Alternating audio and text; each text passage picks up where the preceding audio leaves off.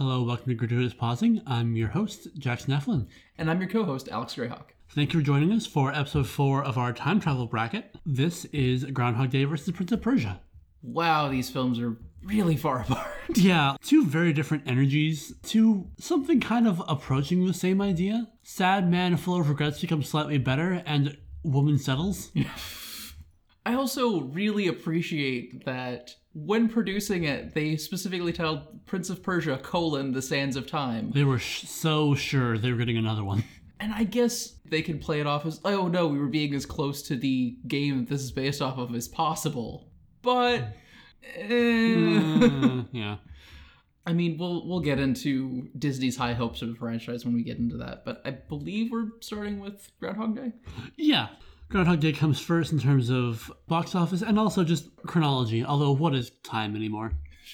Anyway, what happens in Groundhog Day? Pittsburgh weatherman Phil Connors is once again sent to Punxsutawney to cover the annual Groundhog Day festival. As always, Phil loathes the kitschy report and feeling shown up by a rodent. And new reporter Rita tries to cheer him up and suggests covering the whole day of events.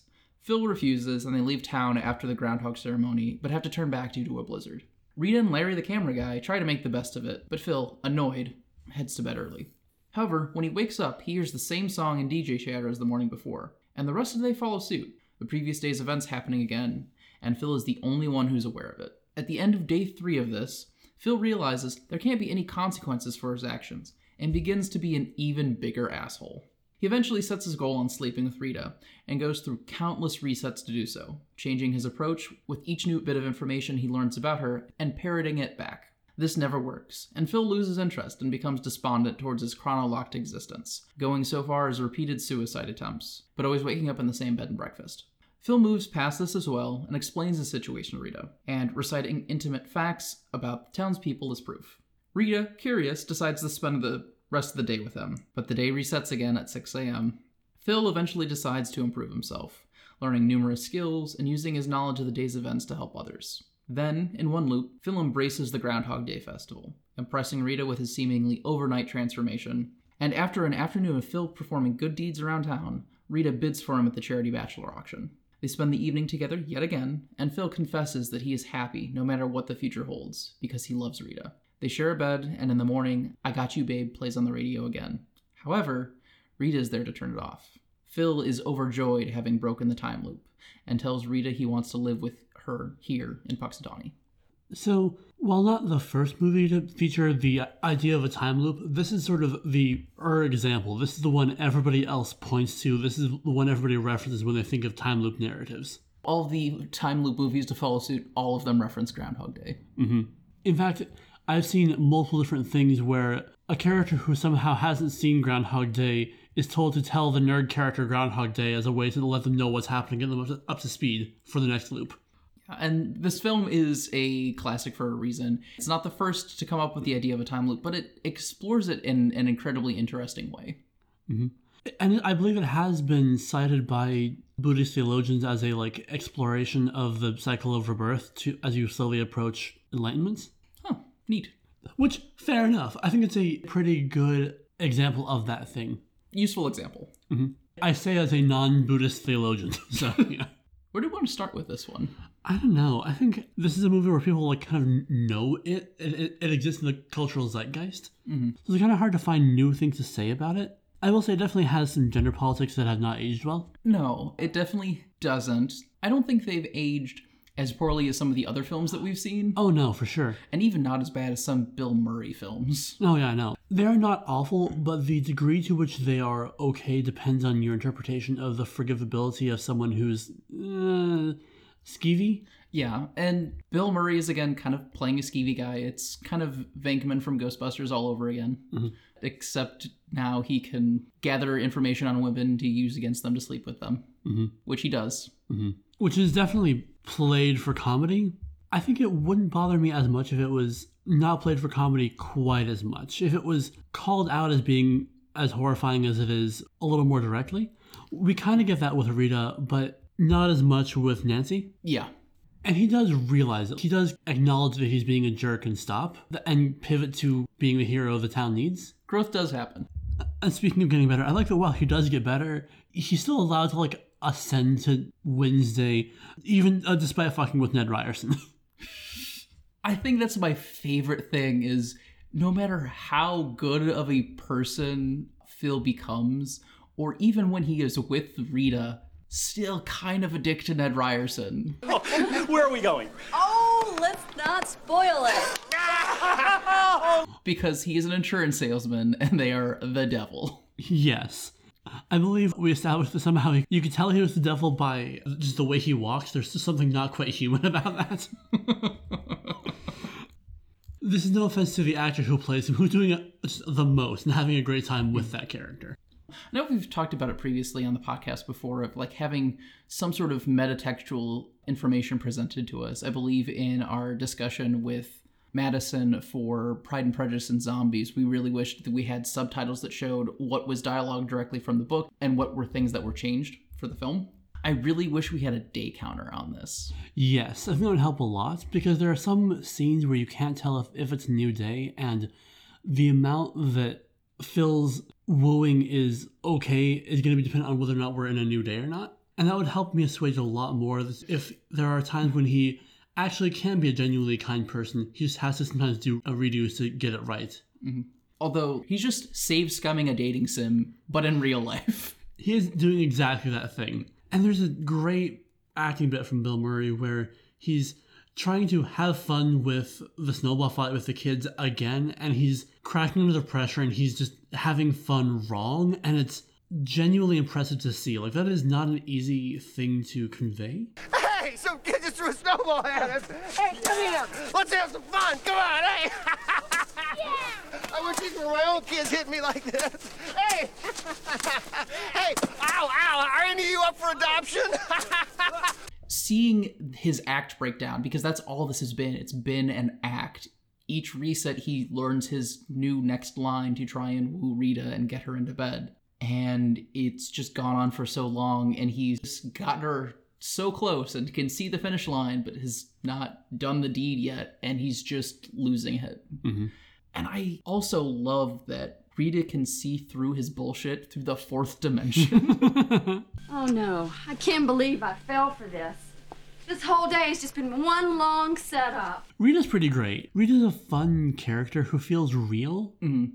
I think it would have been really easy for Rita to have been a manic pixie dream girl, but she's not. yeah. I think there's definitely parts that kind of skirt that territory, but don't actually quite get there. Because she's not trying to fix him. She's trying to make him less of an annoyance so she can just do her job. Yeah. She's trying to manage him, which Yes. is what a producer does. Yeah, she's she is doing her job. And that's when the narrative turns around, is when Phil realizes, no, I need to improve myself. Uh, and I think part of it is he realizes that in improving himself, he can also improve the world around him. It's kind of that he's been going through a no stakes power fantasy, but now his no stakes are getting to save everybody, which is really cool. Mm-hmm. I also really like the progression that we see in Phil throughout the days because you can take a look at it and view it through the five stages of grief. Day two and day three, he's in denial about reliving the same day. He's going to see doctors. Something is obviously wrong with my head. A poor psychologist. Most of my work is with couples, families. I have an alcoholic now. which we're all not going to get back to it. I love that. Like, I think we should meet again. How's tomorrow for you? then after that it's bargaining he's like well i'm trapped here but there's no consequences so i might as well have fun with it while i'm at it as things break down with rita we start to see anger and we see his terrible report talking about I'll give you a, a winter prediction. It's gonna be cold, it's gonna be gray, and it's gonna last you for the rest of your life. Mm-hmm. then we have his bout of depression where we just see the numerous suicide attempts none of which he even gets out of his pajamas to perform. And then finally he accepts that yeah i am here. I have no idea how long i'm going to be here for. I'm going to make the best of it. I'm going to work on me. I'm going to try and be happy with what time i have. Mm-hmm. He- and you know, learn a skill because I want to learn the skill, not because I want to use it to impress a pretty girl. I I'm going to save people because they deserve saving, not because I will get brownie points for it. I will say it is a trope that this movie has established that basically everybody uses of having a character learn an instrument as a way of conveying to the audience how long they've been in the loop. Mm-hmm. It's, a, it's a really good like method there. Yeah, because there are a number of skills that take a long time to master, but people aren't familiar enough with to like have a sense of how slow and incremental that process is but almost everyone has at some point in their life tried to learn an instrument or had been forced to learn an instrument by a parent or has learned multiple instruments hmm.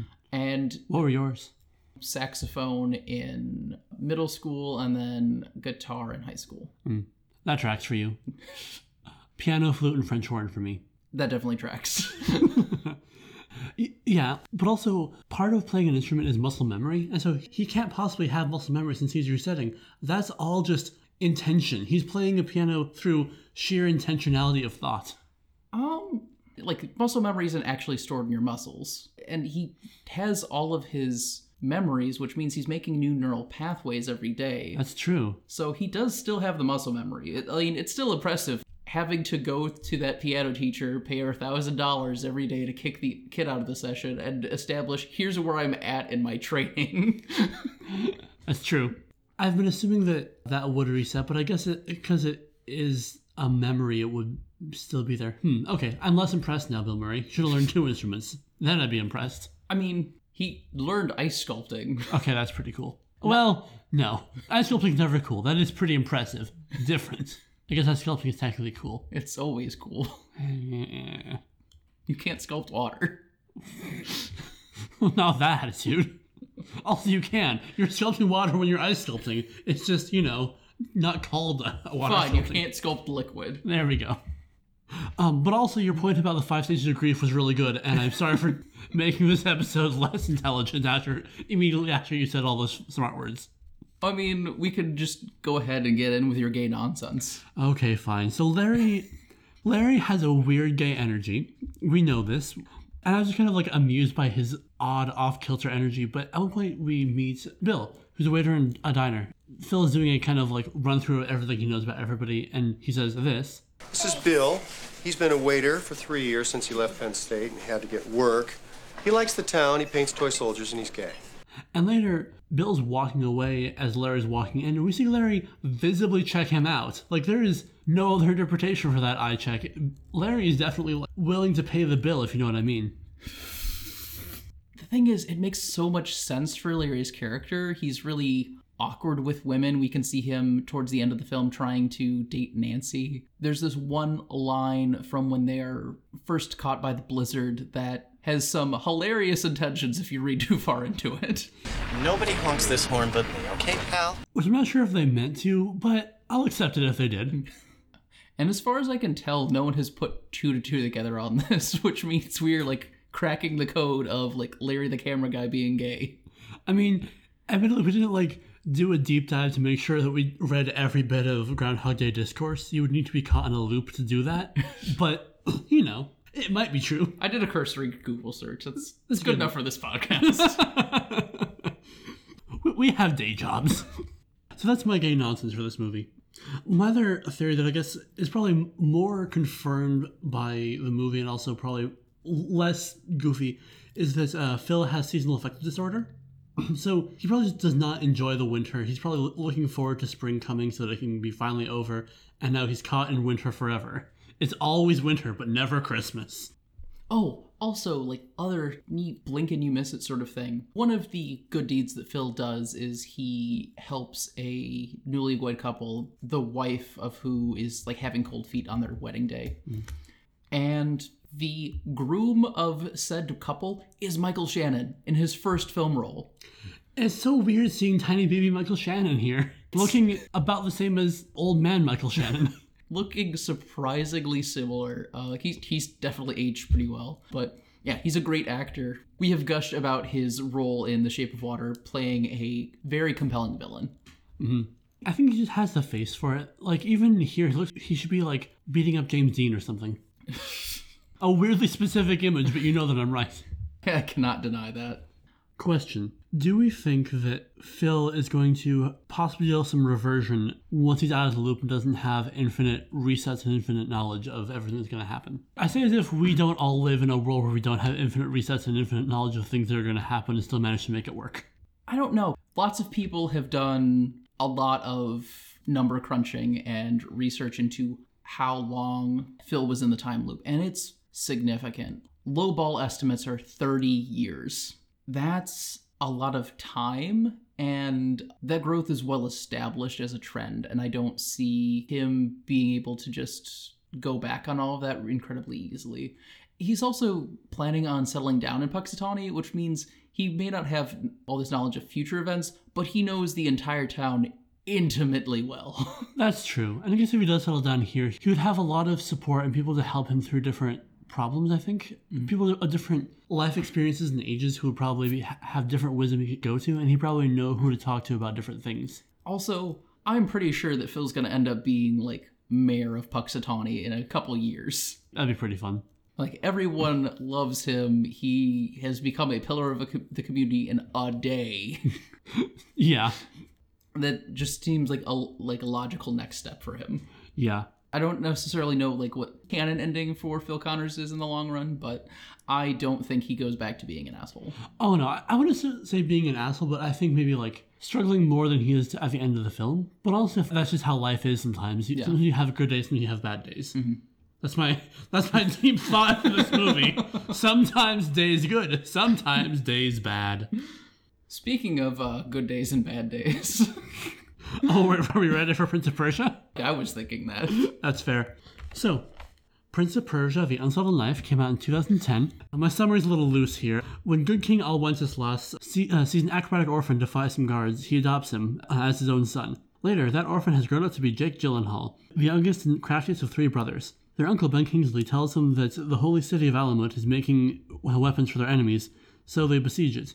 Against orders, Jake Gyllenhaal takes the city with barely a fight by unlocking the gates from within, during which he loots a pretty dagger. His brother Tus asks the feisty princess of Alamut, Kelly Jones, to marry him, and she says no, but then she sees that Jake Gyllenhaal has the magic knife, and she decides to marry him instead. At the celebration, while she's plotting to get the dagger back, Tus gives Jake Gyllenhaal a present to give to his dad. It's a beautiful prayer robe. Unfortunately, when his dad puts it on, he's burned to death, and Jake is assumed for the murder, so he and Kelly Jones flee. Kelly repeatedly tries to kill Jake Gyllenhaal to get the dagger back, but he discovers the dagger is a time knife, and when he presses the button, he can rewind time a little bit. Unfortunately, he uses up the sand pretty fast, so he can't use it as much as it really should have been used for this movie. At the dad's funeral, Gyllenhaal tries to convince his uncle of his innocence, only to discover that his uncle was the real killer. Two Tunis wants Jake brought in for trial, but Ben Kingsley sends assassins after him, each more wacky than the last. This one has chains, this one has darts, this one has snakes, etc. Kelly and Jake figure out Ben Kingsley is after the dagger, plotting to use it to go back in time to not save the king and become king himself. They decide to try to destroy the dagger to stop him, but the assassins show up and take it back. So they have to race back to Alamut to stop him before he absorbs all the sand out of the sand glass and blows up time or whatever. And in the process, a lot of allies die. It winds up not mattering because Jake Gyllenhaal hijacks the go back in time plan, goes back to right before his dad dies, exposes uh, Ben Kingsley as a bad guy, and proposes to Kelly Jones with the knife, wiggling his eyebrows to imply that they fell in love in the future, and they ride off into the sunset together. Uh, it is important to note that the character whose name is actually Tamina is played by Kelly Jones from St. Trinian's, and once you see it, you can't unsee it. Also, Jake Gyllenhaal's name is actually Dastan, and Ben Kingsley's name is Vizier or whatever. But Nizam. yeah, like I said, Vizier. um, ben Kingsley walks in with a sign that says "I'm the evil Vizier" on his head, as he mean- does for most movies. I mean, it's Ben Kingsley playing an evil brown person. Yeah, it's it's what he does.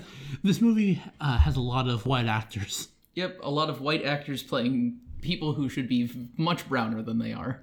We are at a time period, well, something like a time period of Persian history where they s- spread out across a lot of the globe. It would not be unreasonable to have some European people in the cast. but- Especially with Dastan being uh, like adopted. yeah, but they just have an overabundance of white actors here, doing the whole thing where it's historical time period, so they have British accents.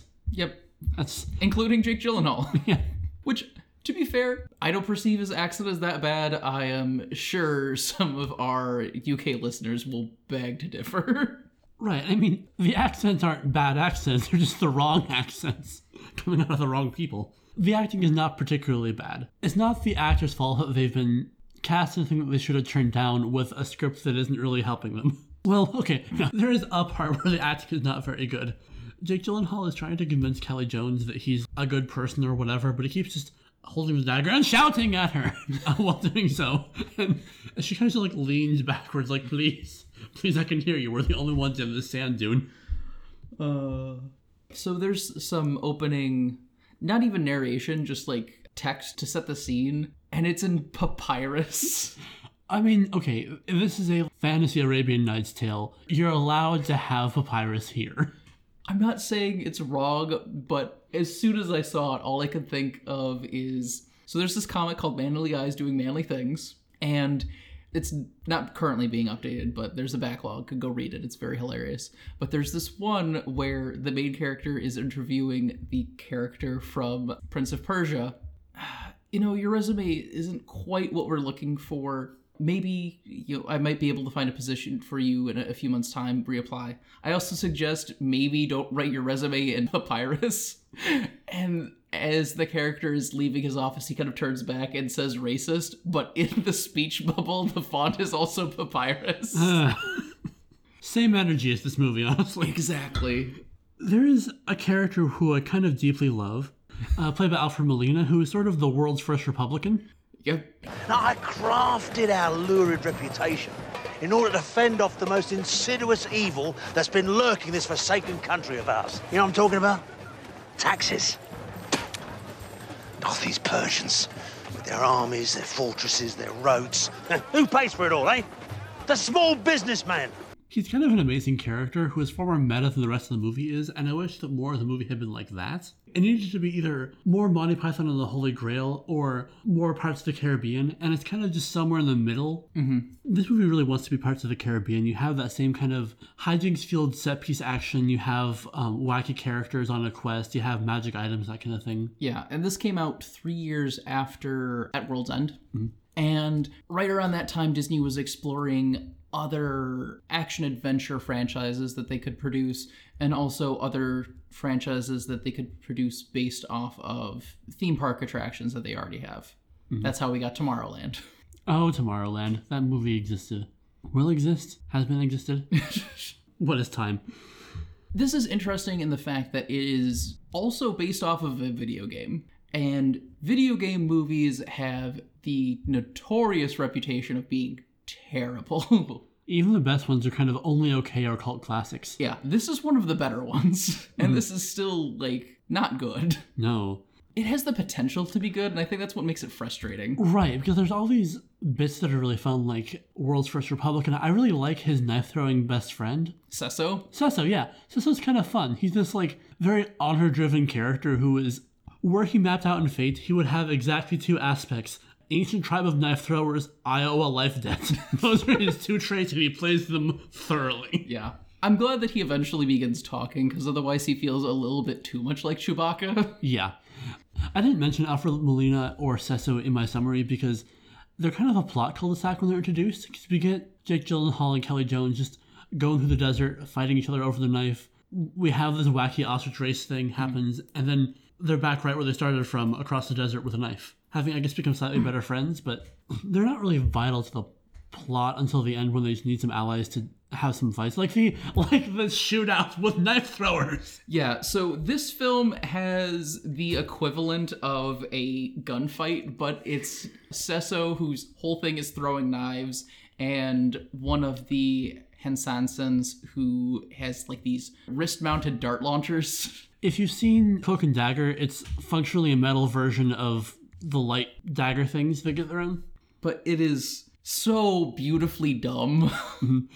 I think capped off most by Seso has unfortunately been hit three or four times in the plot armor, and so he's bleeding out. But he grabs the knife that he's been sent here to grab and throws it out the window and spends all of his refresh uh, as he dies on making sure that Tribe of Ancient Knife Throwers in Iowa Life Debt gets that knife to land right in a tree miles away from the castle, right next to Jake Gyllenhaal. Maybe not miles, but Definitely several streets away. Yes. It's very silly, and I kind of loved it. a lot of the action in this film feels very video gamey. It's just kind of a little ridiculous and over the top, but a lot of times it's also really fluid. The action feels really good most of the time. Yeah, when we're actually having action scenes, they're pretty good. The opening bit where Jake and friends are scaling the wall, breaking parts of the architecture so that they can like open some gates or spill some boiling acid on people, all really fun.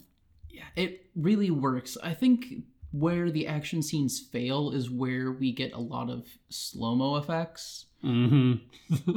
where they didn't film it in slow mo, they just clocked down the frame rate. Yeah. So typically, how most slow mo scenes are filmed, at least nowadays, films are played back around 24 to 30 frames per second. So what they do is for those scenes that they want in slow motion, they, they will film at a higher frame rate, and then they will just play them back at that lower frame rate, and it looks like they're moving in slow motion, and it's really fluid. However, here that's definitely not the case, and so a lot of the slow motion looks super choppy and grainy and just not very good quality. Speaking of speeding up and slowing down action scenes, I'm frustrated that there isn't more wacky time hijinks in this. Yeah, it's really frustrating because in the game, like that's the whole main mechanic is you using the ability to shift time to make it so you don't miss jumps or to solve different puzzles and there's not a lot of it. The most puzzle solving we get is how to prove that the dagger actually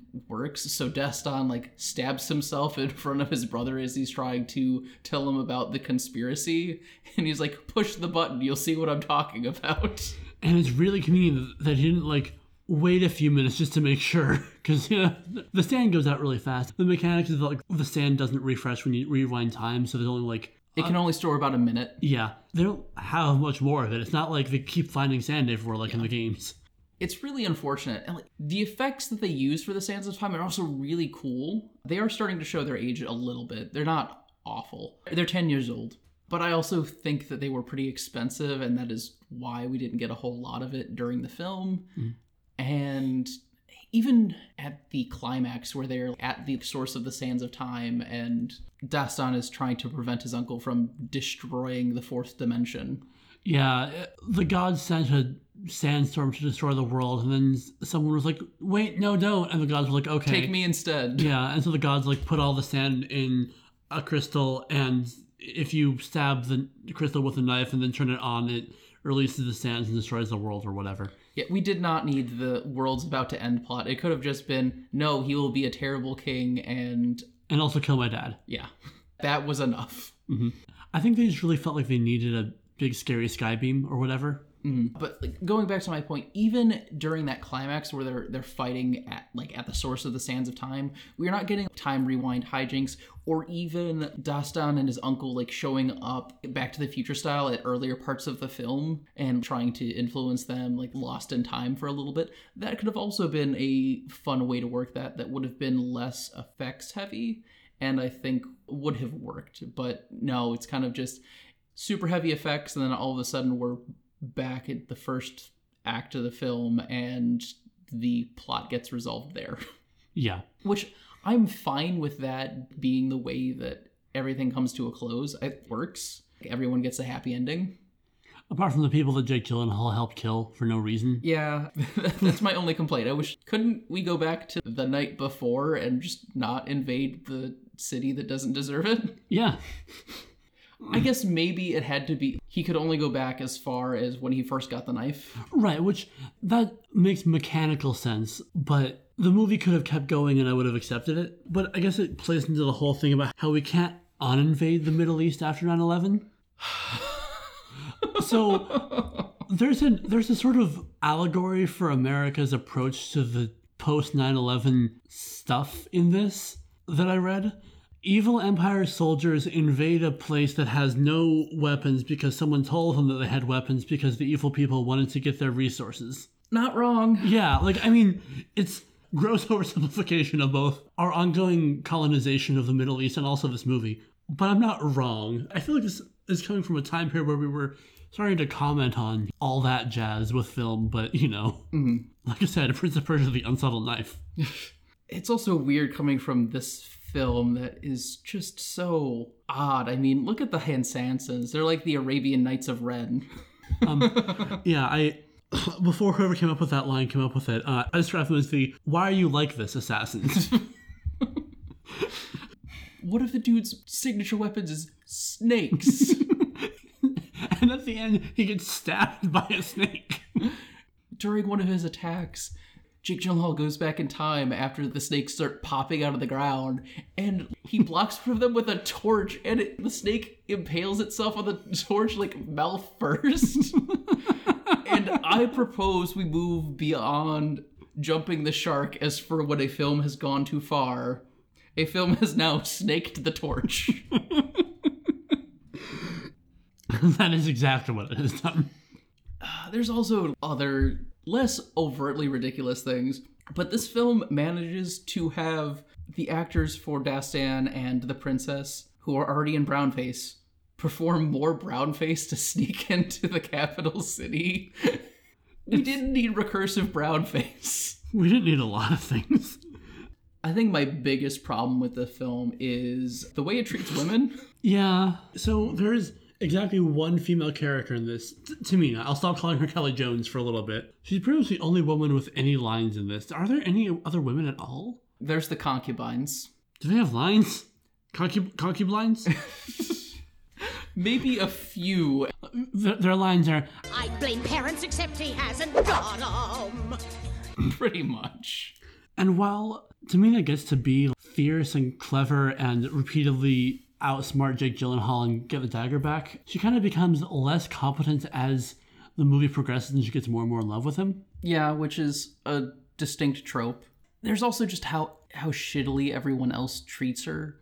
Tus at the beginning of the film, A, he has multiple wives. Sure, I guess that fits in with the time period. But he's also totally willing to kill her because she will not marry him. It really frustrates me that we had to translate what we in the modern day perceive as this historical misogyny into this magical historical fiction. It doesn't need to be here. You decided to put it here. Right.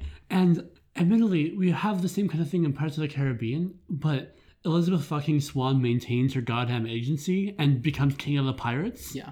You have to have a very deft hand when you're exploring historical misogyny while still commenting on the badness and allowing women to rise above it. Yeah. And this doesn't quite achieve that. And like, there's also the thing that a lot of that misogyny is not historical. It's still happening. Yeah, that too. Yeah. I think the biggest part though is so the person who stood up to the gods like no, take me instead of all of humanity was a young girl who was of course pure of heart. Mm-hmm. And she became the first guardian of the sands of time and that tradition has progressed and Tamina is now another guardian of the sands of time. And in order to prevent time from breaking have to return the dagger to the gods but that also means paying the price that was initially offered which means she has to die and has to be someone who's pure of heart and guardian of the sands of time which means it has to be Tamina. Mm-hmm. So for a good chunk of the film, the end goal is, yep, let's fridge this lady so that everything can be okay. Mm-hmm. I'm glad that they avoid it, but it's still really frustrating. Mm-hmm. And I mean, Tamina does fridge herself at the end to make sure that Dastan like gets to the dagger and all that jazz. So it's a classic save my girlfriend or save the world thing. But and mm-hmm. she's like, no, no, clearly I I must fall. I'm the only competent one here. Whoops. She got Gwen Stacy'd. She got Gwen Stacy, yeah. Gets undone, so it doesn't really matter. But yeah. However, there's a weird bit where they defeat one of the Arabian Knights of Ren and find out that he like has the tattoos of the Holy Order of the Sands of Timekeepers, Which is how the film is like, oh, this is how the uncle found out about all of this. which we didn't need. Didn't matter. I could just accept that he knows that Yeah, spies, whatever. Yeah. But um, she, she declares, They've corrupted the Guardians, infected us. We're no longer pure.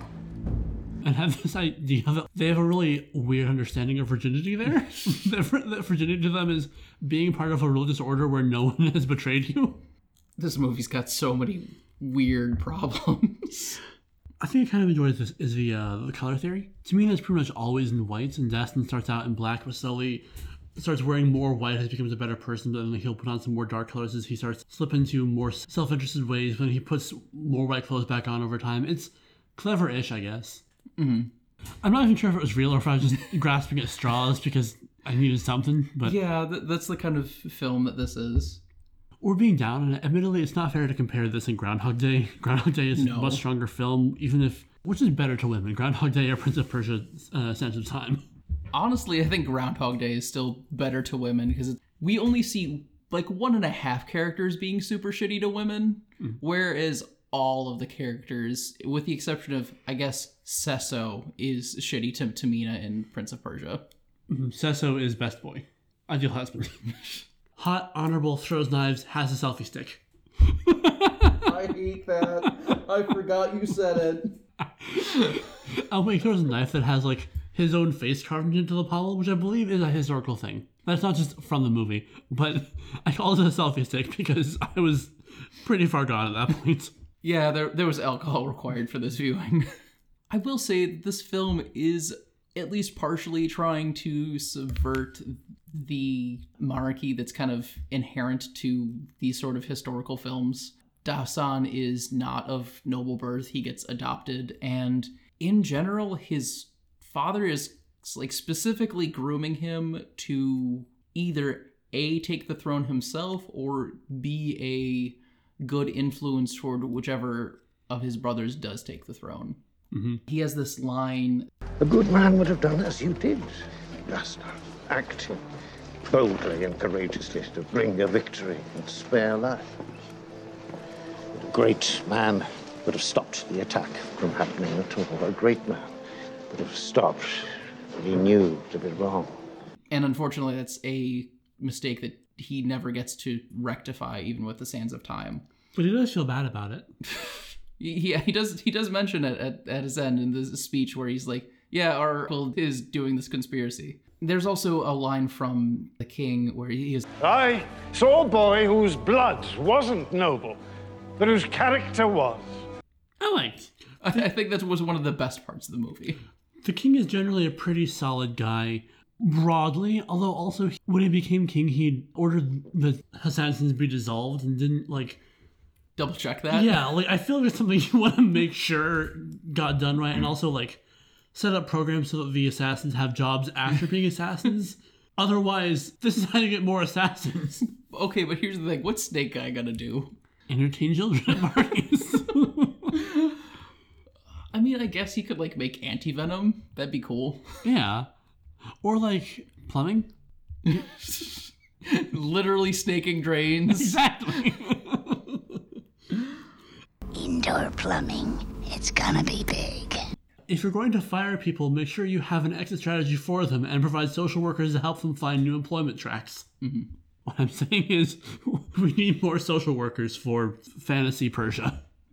So, anyway, that's Prince of Persia and Groundhog Day. I think it's pretty clear what's moving ahead here. Yeah, Prince of Persia, while it is pretty decent by video game movie standards, And it's a pretty solid, like, put it on in the background or whatever. Like, if you have friends over, it's kind of fun to laugh at. yeah, it's fun to laugh at. There's some interesting action set pieces, but the plot is very paint by numbers. Mhm. The acting, for the most part, is fine. Gyllenhaal's fine. Alfred Molina's fine. Uh, Tamina's actress is fine. Mhm. Like there, there's some good quality moments there, but nothing that's super standout. Mhm. Yeah, the film has so many problems that Groundhog Day does not. And that's not to say Groundhog Day is devoid of problems. We did talk about some of them, but there's a reason that Groundhog Day is a classic. Yeah. And there's a reason Groundhog Day got a sequel and Prince of Persia didn't. uh, speaking of which, a friend of the podcast, uh, Madison Jones, and their co host Mike uh, made three quotes to Groundhog Day, which you can listen to in the link below. And next episode, we're also going to be dealing with an- another couple classic films. We have Terminator 2 Judgment Day going up against Bill and Ted's Excellent Adventure. Excellent! Prodigious. Very, very 90s episode coming next week. God, I'm so excited. I haven't actually seen any of the Terminators except for uh, the Sarah Connor Chronicles, so th- this is a big deal for me. To be fair, the Sarah Connor Chronicles is probably the best Terminator made after Terminator 2. Yeah. Terminator 2 has gotten so many sequels, and all of them are crap. Dark Fate is not bad, from what I hear, but I have not se- personally seen it. Is that the new one that just came out? Yes. Yeah. I know the fanboys are enraged about certain things that happen. Women, the women have lines in it, is what you're saying. That's what the fanboys are always mad about.